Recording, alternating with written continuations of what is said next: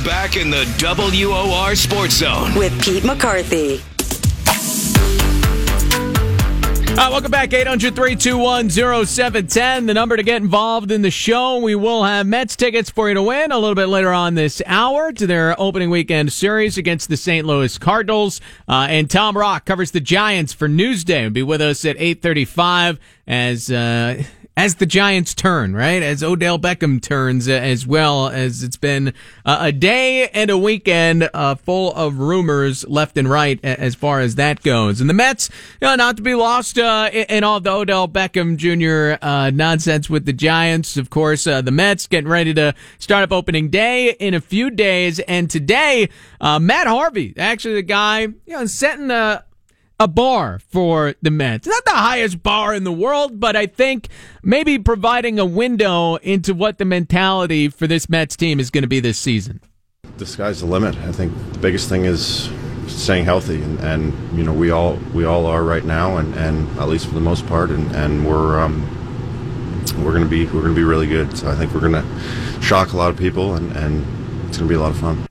And, you know, listen, uh, for a baseball team to say, hey, we stay healthy, things are going to go great, that's not, uh, you know, necessarily breaking news every four seconds. But uh, the fact that he frames it as, you know, shocking some people, I, I think gives you a window into they know how they set up against the Nationals. They know that they're the underdog in the NL East going in, uh, and and you know probably more than that. I, I can't see a scenario uh, where you know the Mets are beating out the Nationals for the division. A lot would have to go terribly wrong for the Nationals for the Mets to be able to to make that happen. But the fact that it is Harvey that is the one to say it is interesting to me. We've heard those kinds of things from Noah Syndergaard over the years. He's someone that is willing to you know raise a, a high bar for the team, uh, to set expectations, to set goals, to say it publicly. We haven't heard a whole lot of things like that from Matt Harvey over the years. Even when you know he was the Dark Knight and was the ace of this Mets staff and was you know getting those opening day opportunities as he did a few years back, you didn't hear a whole lot of that. And uh, he finished spring training strong. I think he's happy with where he is right now. Uh, we'll see how you know he fares once the actual season begins. Uh, but the fact that it is Harvey that's the one that's speaking up as far as how good the team can be, that they could shock some people, and, and the sky is the limit. Uh, that is noteworthy to me because you know Harvey at times last year looked like he barely wanted to be out there on the mound, and I don't know about you, but that sounds like a guy that we just heard that's eager to get this thing started and to see, you know, what this team is capable of. And at least things are starting out on a far more positive note than they did last year when there were injuries throughout spring training. And the Mets were without Steven Matz and Seth Lugo at the outset of the season. And already uh, the pitching staff was thin. And that's well before, you know, Noah Syndergaard tears his lat and all of that starting depth that the Mets thought they had was gone. Uh, was by the wayside. And of course, you know, Harvey had a miserable 2017 as well. This spring uh, has played out a lot better. And, and Mickey Callaway uh, running a more relaxed camp, uh, a camp that you know, doesn't feature as much work. They weren't on the field as often as they've been in the past. Uh, it's more efficient. You know, would be the big word that you know we've heard Mickey Callaway and others use this spring training.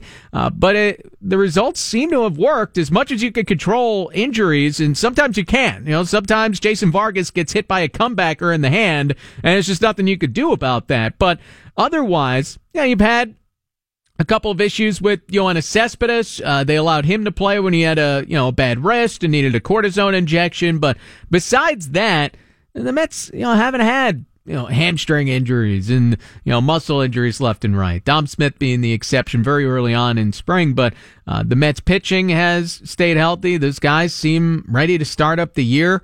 Uh, you know, Steven Matz was a question mark at the start of spring training and, you know, had an awful couple of starts to begin things, but he's pitched a, a lot better of late. And, you know, Matz was asked recently how uh, he went about turning things around from those first two outings.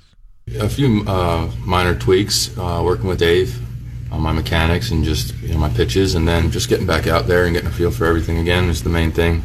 You know, I know the the phrase is it's just spring training, but that's really the way it is. You just got to get out there and get reps and get comfortable. And now, you know, at this point, we got to kind of step on the gas and go. So I feel like that's where I'm at. And he's asked uh, that last game did it help him mentally?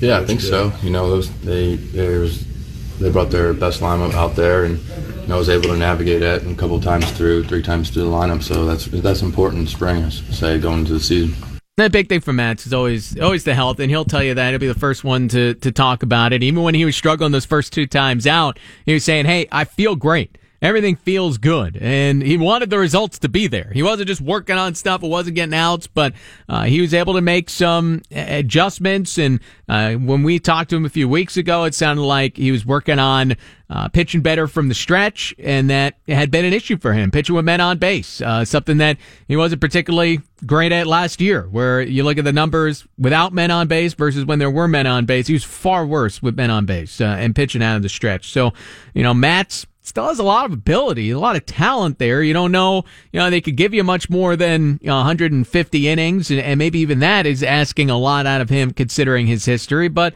uh, there is there is talent there. You know, Harvey, kind of the same thing, physical issues, but there's still a lot of talent there. Not the upside that there was a couple of years ago, but those guys they just have to be middle of the rotation pitchers. They just have to back up Syndergaard, Degrom, and what those two have shown in spring training has been unbelievable. Syndergaard and DeGrom, they're as good a one-two combination you're going to find at the top of any rotation in all of baseball.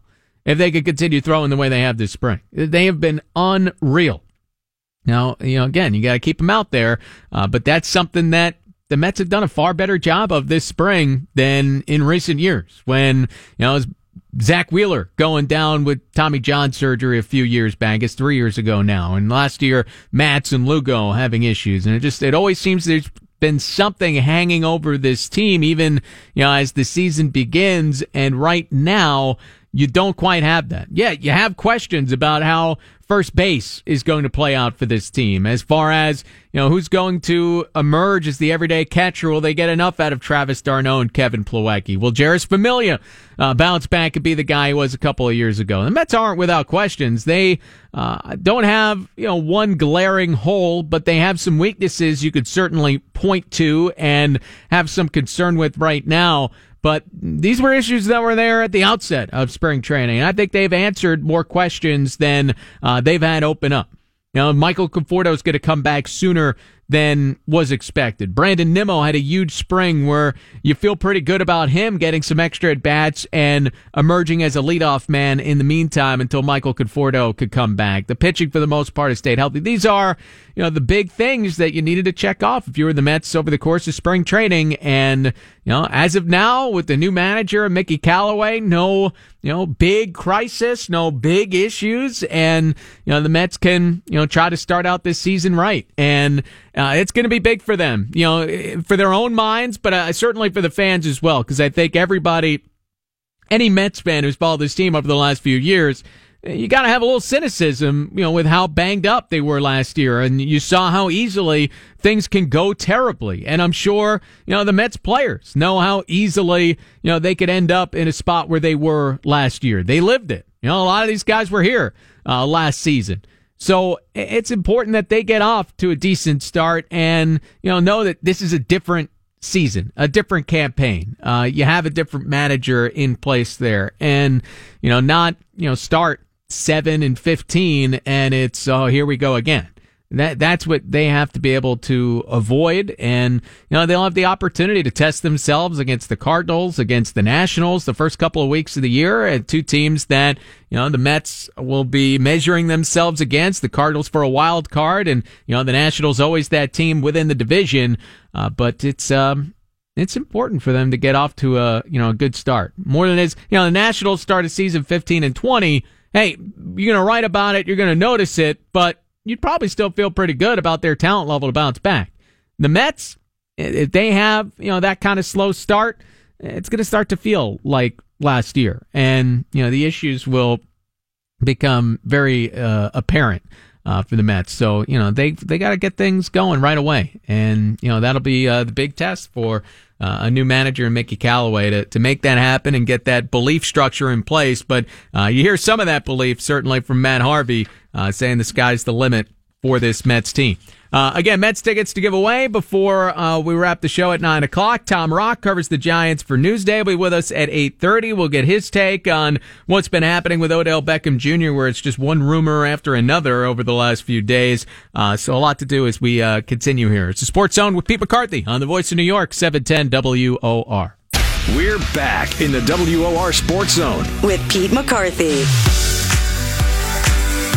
All right, 800 321 0710, the number. Uh, we've got Mets tickets to give away, which we will do before 9 o'clock. Tom Rock of Newsday uh, will be with us to talk some Giants coming up at 8.30. And uh, it has been drama, drama, drama uh, for the Giants. Very uncharacteristic of the franchise over the years, but uh, that is what you know, Odell Beckham ha- has brought to some degree and what the organization as a whole uh, provided last year when everything that could go wrong did go wrong for the Giants and uh, situations that Ben McAdoo didn't handle well, including benching Eli Manning for, say, Geno Smith. And, you know, that ran all the way up to ownership in terms of uh, the issues that uh, became apparent in the organization with how that was handled. And now, you know, it is that discussion once again. Do you trade a player like Odell Beckham Jr. or uh, do you take the talent and run with it as far as it will take you? And, you know, different teams have different mindsets about that, but it's the very basic question, one of the basic questions of sports, right? Would you rather have the talented player that gives you some reason to worry, maybe isn't the team first kind of guy, uh, but you know could be a better player than anybody else. Is that kind of potential, or do you want a bunch of guys that just all are team oriented and you know maybe they're not as talented overall, but work well together, have that elusive chemistry uh, that teams are, are always striving for and and hope that that's going to be the path to go. And uh, if you look around you know, let's say the NFL and try to find examples of, you know, players that have been more me first or have been, you know, individual stars and have done that at a position other than quarterback where you do kind of have to reach out and grab the attention a little bit more. A wide receiver isn't going to be an in your face star just because he's good uh, Julio Jones could probably walk right by you on the street and you wouldn't recognize who he is. That's as good a wide receiver as there is in the NFL right now. But you don't hear a whole lot from Julio Jones typically. Uh, you would recognize Odell Beckham Jr. You would probably recognize Antonio Brown. You certainly would have known, you know, Terrell Owens and Chad Ochocinco back in the day uh, if they walked by you because, you know, at those positions, if it's a non quarterback position. You have to draw the attention in order to uh, become a star, and and Beckham knows how to draw attention and to bring that in. But and it doesn't mean you can't win uh, if you have some players like that on your team. Uh, Terrell Owens had a terrific Super Bowl game coming off a broken leg for the Eagles against the New England Patriots. If they win that game, does that mean that, oh, now the diva receiver can win? Uh, we saw Randy Moss when he went to New England change some of his personality and how he went about things. And the Patriots nearly had the greatest season of all time uh, until they were knocked off by the Giants in the Super Bowl. But if those guys win, then is it oh, okay? You can win with the you know wide receiver who's the face of your franchise, becomes the star of your team, and and you don't have some of the other conversation. And the only team in the NFL that wins with culture and maybe not a whole lot more besides their quarterback is the Patriots. It's the only team that's been able to build, you know, that chemistry slash culture slash it doesn't matter who's out there uh, because Bill Belichick's going to coach the team, Tom Brady's going to be the quarterback, and you could figure it out otherwise. You know, Rob Gronkowski might you know, go out dancing or go out partying and, you know, bring some attention to himself. But at the end of the day, when he's on the field, he's going about his business and he's blocking and, uh, you know, he's not being a selfish teammate. And, and those are things that, you know, he that ultimately allow him to fit in in New England, even as he's a much different personality than uh, your typical Patriots player. But this is like the question at the core of the Odell Beckham trade discussions. If you're saying the Giants need to trade Odell Beckham Jr., you're saying uh, it's all about culture. You, know, you got to have 53 guys who all buy in, and you know teams need to do it more like the Patriots have over the years. Even though they've brought in some headaches uh, over the years, and some guys have fit in, some guys have not. Remember, you know, Chad Johnson was one of those guys that was there in New England for a, a short period of time. Uh, but otherwise, I mean, I just don't see how it's realistic to expect to build, you know, what the Patriots have managed. They are absolutely the exception to the rule in not just professional football, but professional sports. What's the other team in sports, in basketball, hockey, football, baseball, that is trying to build that do your job, uh, you know, we're all in it for one kind of mentality. You see it in college. It's much easier to build in college when, yeah, it's easier to manipulate teenagers and, and early 20 somethings, and they don't have as much power uh, to fight back against the coach as a, a professional player who's making more money uh, than the coaches and managers in a lot of situations can. Uh, but uh, otherwise, you know, trying for that Patriots ideal, or again, I can't even think of another team to really throw down on that. I, I think you're kidding yourself. And, you know, Odell Beckham Jr., yeah, there's some headache that goes along with him, but he hasn't broken laws. He doesn't seem to be, you know, a, a bad guy where you just don't want him on your team at all. And the question is basically, can you win with Odell Beckham Jr.? And I think the answer is absolutely yes. And he was as big a reason as any that they made the playoffs a couple of years ago. And yeah, he didn't play great in that playoff game. And you can point to the boat trip if you want. Uh, but you know, he was as big a reason as any that they got there, that they, you know, were able to beat the Ravens in a game where they weren't moving the football at all until you know, just a simple slant. And Beckham has the ability to take it all the way to the house uh, in the fourth quarter of that game. That that's the kind of play that that he can make. And you know, you start thinking about, well, all right, let's trade Odell Beckham Jr. What can we get for him? How are you getting a player like him? You know, if you're getting a top five, six pick in this year's draft, you could turn it into something special. That'll be something that if you're the Giants and you're just absolutely fed up with him, you could see that being equal value.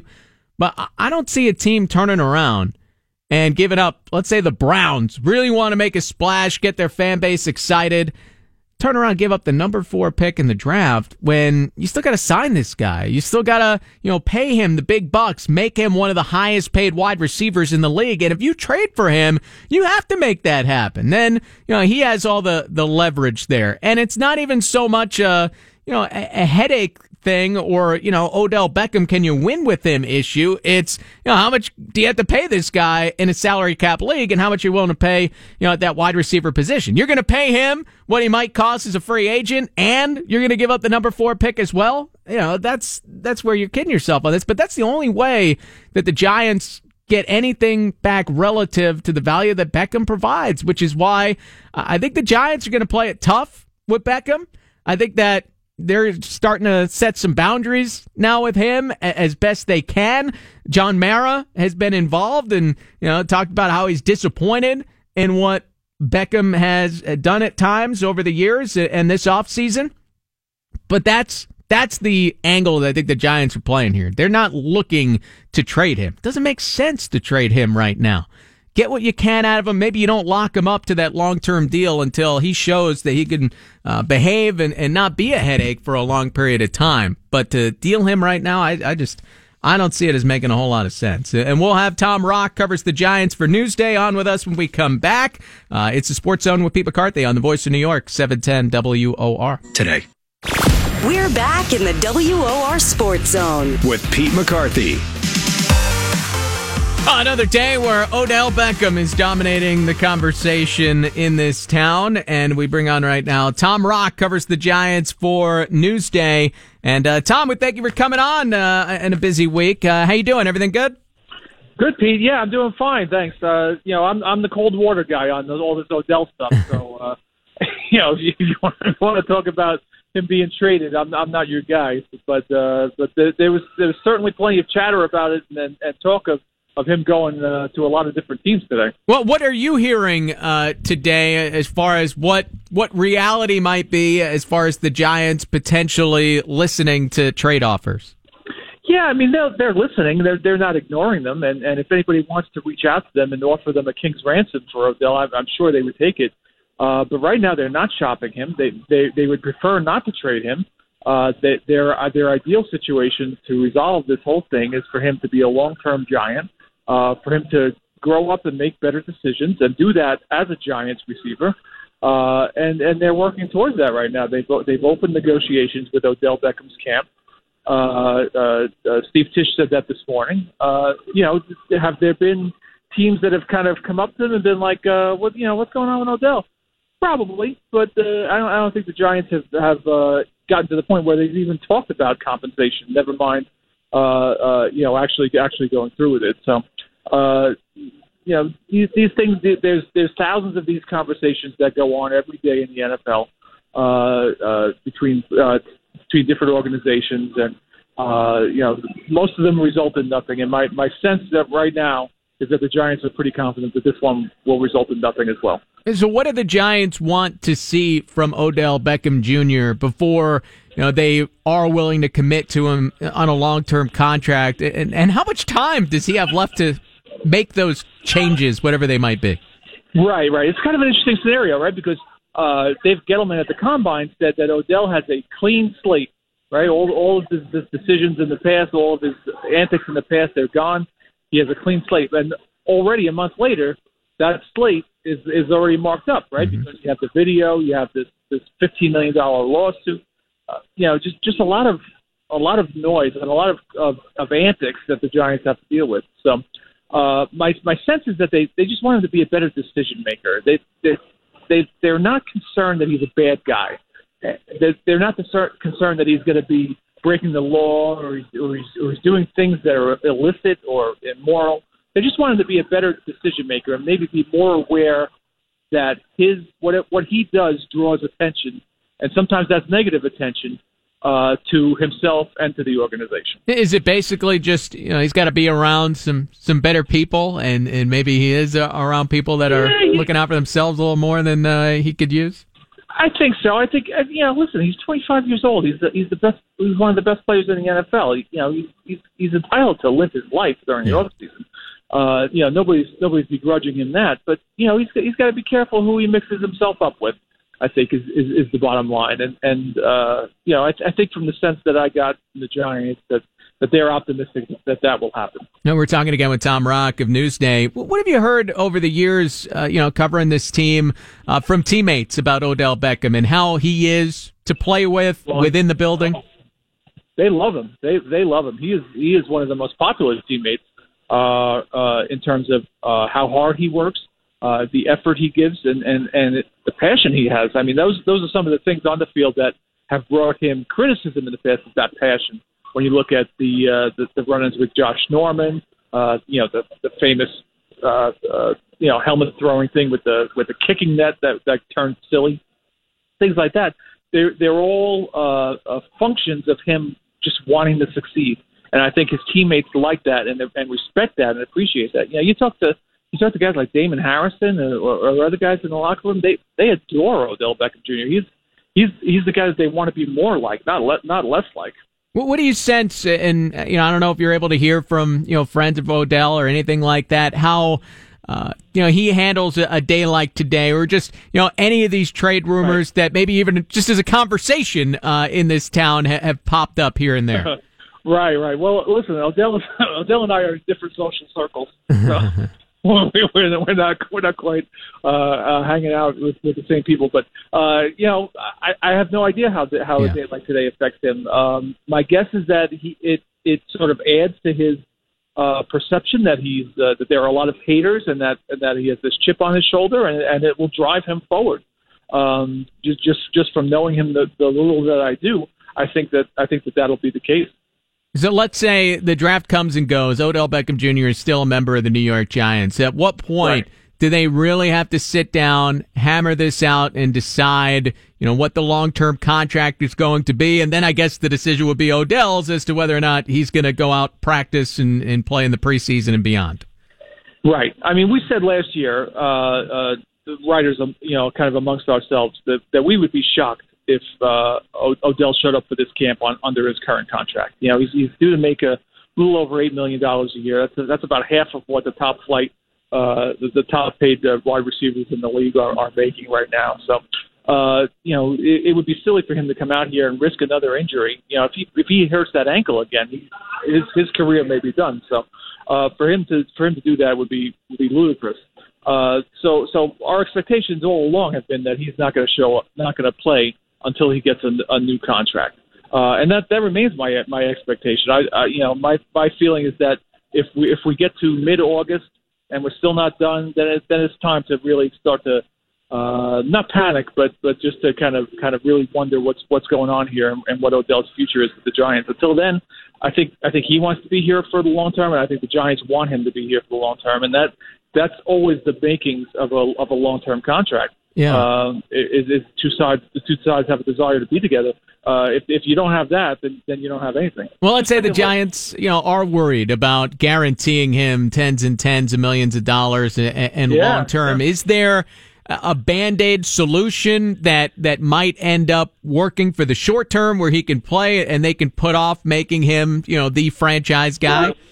Right, right. Well, you look at you look at uh, like like what happened with Kirk Cousins, right? So he got a three year deal with where it's completely guaranteed, and then he gets to hit the market again before he turns 30 So Odell's twenty five, right? So if they give him uh, another another three years, maybe on top of his uh, one year remaining, and if they extend him instead of just wiping out that year, so that would that would have him four more seasons. So he would be twenty nine and then able to able to hit the market again. I think I think that would be something that that would work for him and probably for the Giants too, because it would give it would give them time to, to see if he uh, grows up without without having to invest, you know, six years, seven years uh, in, into a contract. Sure. So, what's your expectations right now, Tom? You, based on what you're hearing, Week One, Odell Beckham Jr. is lining up for the Giants. Yeah, I think I think week one Odell Ju- Odell Beckham Jr. is on the Giants on the field against well, let's be honest, probably the Cowboys. And uh he's um uh but he's uh my guess is that he was he is not at uh, a part of training camp and, and probably doesn't play in any preseason games. All right. Uh, Tom Rock of Newsday. Uh, thanks for coming on, Tom. We appreciate it. All right, buddy, be good. All right, be good, Tom. And uh, busy day for Tom. Nice of him to come on. You got the owners' meetings and uh, all these uh, Beckham rumors. But yeah, is the Daily News? It was saying, oh, the, the Giants they're looking to move Beckham, and then uh, the Rams are involved. And you know, Tom, you know, saying, hey, it's not impossible that they've had you know some discussions with teams uh, over the last few weeks, but they're certainly uh, not shopping him and you know tom uh, tweeting tonight you know a, a source uh, from the giants saying there's just uh, you know no truth to uh, those um, you know that this is how he phrased the tweet. Source on interest the Giants have received from other teams about an Odell Beckham Jr. trade at these meetings. Zero, nada, zilch.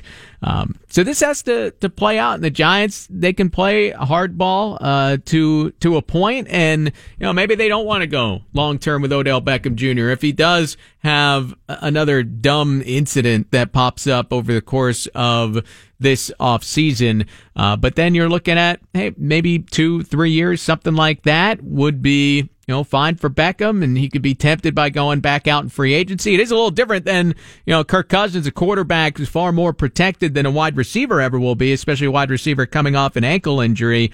Uh, but, you know, this is the way that, uh, the situation pops up, uh, for Beckham right now. And, and like I say, you can dream of having, you know, a bunch of David Wrights on your team or, you know, a bunch of guys, you know, a bunch of Saquon Barkleys on your team, the kind of guys that, you know, seem to go about things the right way and have a lot of talent as well, but you're never going to be able to build a full team with that. You're always going to have to have somebody who has the potential to be a headache and, you know, maybe more meaningful than anything else that you heard from Tom Rock there. Oh, Odell Beckham Jr.'s teammates love him and he is respected in that building. He's not thought of as a problem or a distraction within that building. And that's really what it comes down to. If you're a problem within the building and your teammates don't like you or the coaches don't like dealing with you or the front office is tired of your stuff, then yeah, you're not going to be around. but that doesn't seem to be the point that's been reached here with Beckham. He might be approaching it, and the Giants and ownership are, are starting to set some boundaries here, but he has not crossed that line quite yet. Uh, and it seems you know he still has a, a little bit of breathing room before he does, as uh, he and the Giants will try to get this hammered out at, at some point, uh, I'm sure. 800 321 0710, the number to get involved in the show. We'll take some calls when we come back. We've got Mets tickets to give you uh, to give away. Your chance to call in and win coming up. You can win $1,000 at 905. Uh, so we'll come back with that as uh, we put the wraps on this Monday show. Sports Zone with Pete McCarthy on the Voice of New York, 710 WOR. HD2 New York You're in the WOR Sports Zone. with Pete McCarthy. Now's your chance to win a couple of tickets to see the Mets and the Cardinals this Saturday at Citi Field. Be caller 5 at 800 321 0710. And you're the winner. Brought to you by the New York Mets and Coca Cola. Opening weekend at Citi Field features a Mets Build a Bear Teddy giveaway to the first 15,000 fans in attendance this Saturday and a tote bag giveaway to all fans on Sunday. For tickets to opening weekend, go to Mets.com slash tickets. And we'll have more Mets tickets for you to win tomorrow night on the show. Uh, Thursday, we will be live from Citi Field, Mets on deck at 11.30, uh, right outside the Jackie Robinson Rotunda by the Mets Apple there. Uh, so we'll be broadcasting live there 11.30 to a little after noon, and then I'll be throwing it upstairs to Wayne Randazzo at the pregame show. But at noon, I'll be hanging out at the WOR tent, and we'll have some Mets trivia uh, to give away some Mets tickets as well. So if you're making your way out to opening day uh, before you know, all the pageantry of opening day, uh, you can win yourself some future tickets as well. And um, you know, show off your Mets trivia knowledge. Uh, again, we'll be live 11:30 to noon, and then uh, we'll have some tickets to give away after that uh, outside by the Apple. 800-321-0710 to get involved in the show. Let's go to uh, Brad in Alpine. What's happening, Brad? Pete, how are you, my man? I'm good. How are you? So everything changed last week when Conforto. When we heard that Conforto was was looking good, he had two home runs in the scrimmage. Started to feel a little more optimistic, right? And then then you feel even more optimistic when they're going to be smart about it and they're not going to rush them back. It's like, hey, maybe we're, we're this organization is getting common sense. Mm-hmm. and then you know what else? You know what else I'm thinking? What? This is a year where Wil- Wilmer Flores is going to put up a year comparable to Edgardo Alfonzo. I mean, he has it. He has it in him. If you think about it, right? They're very, they're very comparable. They Maybe offensively, yeah. That's it. Yeah, obviously not defensively, Yeah. but that's that's all you need. I mean, if if Gonzalez is going to struggle, and you put you put uh, Flores at first base, and you could put up numbers like Alfonzo, this team's ready to rock and roll. I think Wilmer's going to get an opportunity this year. I don't. I can't say that he's going to be Edgardo Alfonzo offensively, that he can handle it as an everyday player. He hasn't proven that to me. He's had few opportunities to actually, you know, run with a job every single day. Uh, but I think he can handle first base defensively to the point where he's not driving you nuts. And uh, I think you'll see it. I, I think that, you know, he's going to play three times a week, even with Adrian Gonzalez there. And if Gonzalez isn't getting it done, Wilmer Flores is going to have that position. Don't forget, he's what? He's only 26 years old, right? Yeah, he, he's a young guy. We don't know everything about Wilmer, and, and thanks for the call, Brad.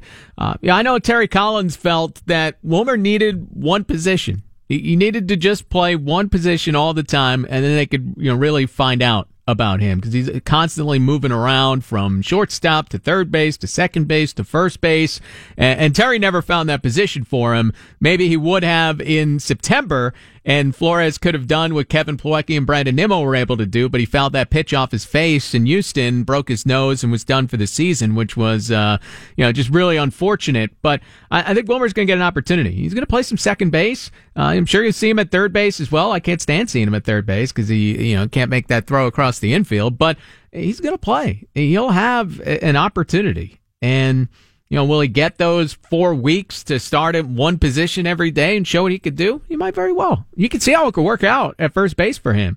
And, and the big thing with Wilmer, what I've always felt about him is he might be a tweener. Now, he hits enough to play shortstop or second base, but defensively he doesn't cut it there. Uh, does he have enough offense in the bat to be an everyday first baseman? Can he hit, you know, let's say 25 to 30 home runs and, you know, bat 270? I think he's capable of it. And that's what you know, he should have an opportunity to show it sometime. I don't think Adrian Gonzalez is going to be the Mets first baseman all year. I really don't. 36 years old. I know he's been a terrific player in the past, but you're coming off the kind of back issues that Gonzalez had last year. I don't see that being an impact signing uh, here for the Mets. The Mets will give him an opportunity. Sounds like they'll give him April to show he has something left, and, and Gonzalez is going to have to prove it. Otherwise, you know, the Mets, you know, we had Sandy Alderson on Friday, says they still have confidence in Dom Smith. And, um, you know, obviously Wilmer is someone that could grab an opportunity uh, there at first base as well. So uh, a couple of options here for the Mets. But as far as the optimism overall going into opening day, hey, if you're not going to feel it now, when are you going to feel it? Right? It's two, three days until opening day kicks up on Thursday. Uh, it was a solid spring for the Mets. I don't think anything you could be that upset about. Uh, the players that we talked about, you know, like a Hansel Robles, he didn't pitch well enough to make the roster. He's not on it. Zach Wheeler didn't pitch well enough to make the roster. He's not on it. Uh, Michael Conforto should be back sooner than originally expected. Uh, the starting pitching is intact, with the exception of Jason Vargas and, and to a lesser extent Rafael Montero. But the big five that you wanted to see, well, Wheeler's not going to be with the big league team, but he's healthy. Everybody else is pitching right now, pitching well at the end of spring training.